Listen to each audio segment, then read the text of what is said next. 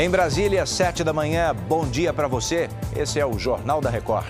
Chuva forte causa estragos na região metropolitana de Belo Horizonte. E o frio extremo nos Estados Unidos, que já causou 40 mortes em apenas uma semana. É agora, no JR.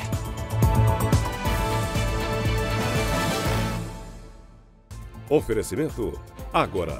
Invista com o time Classe Ágora. A região metropolitana de Belo Horizonte, em Minas Gerais, começa o dia de hoje calculando os estragos provocados pela chuva de ontem à noite. Deixa eu conversar com Kiwane Rodrigues. Kiwane, bom dia. Bom dia para você, Edu. Segundo a Defesa Civil, choveu em duas horas, um quarto do esperado para todo mês. Isso somente aqui na região da Pampulha, um dos bairros da capital mineira. O córrego Ressaca, um dos principais da cidade, transbordou e inundou ruas e avenidas próximas. Durante a chuva, os bombeiros receberam diversos chamados para resgates e alagamentos. Edu. E janeiro promete ainda mais estragos. Obrigado, Kiwane. Pelo menos 40 pessoas morreram em apenas uma semana por causa da onda de frio extremo dos Estados Unidos. As mortes foram registradas em nove estados que sofrem com nevascas e baixas temperaturas. O acúmulo de neve nas rodovias também tem causado acidentes. Com temperaturas em torno de 30 graus negativos, a previsão é de que o final de semana seja ainda mais gelado. Mais de 140 milhões de pessoas estão em alerta máximo. Por aqui, o desaparecimento do menino Edson Davi, de seis anos, no Rio de Janeiro, está completando duas semanas. Maiara Decotê, bom dia. Como é que estão as investigações? Oi, Edu, bom dia para você. A família do menino e o advogado têm uma reunião marcada para agora à tarde na delegacia que investiga o caso.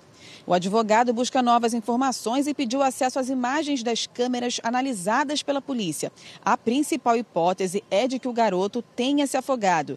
Davi desapareceu na praia da Barra da Tijuca no dia 4 de janeiro e desde então as buscas não pararam, Edu. Obrigado. Olha a informação de agora, hein? A Polícia Federal está realizando neste momento a 24ª fase da Operação Lesa Pátria. São 10 mandados de busca e apreensão que vão ser cumpridos no Rio de Janeiro e no Distrito Federal para identificar envolvidos nos atos golpistas de 8 de janeiro de 2023 em Brasília. Está começando hoje o pagamento do Bolsa Família 2024. Vamos conversar com Vanessa Lima. Quem são os primeiros a receber, Vanessa? Bom dia.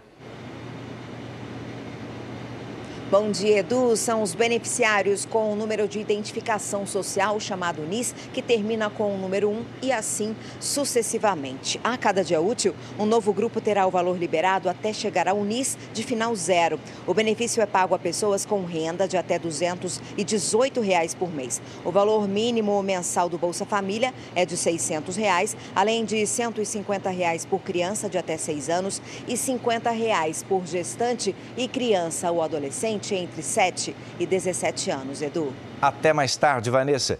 De volta às notícias da sua região, o Jornal da Record também está aí na sua plataforma de áudio. É só procurar. 8h40 da manhã, já sabe, ao vivo tem Fala Brasil.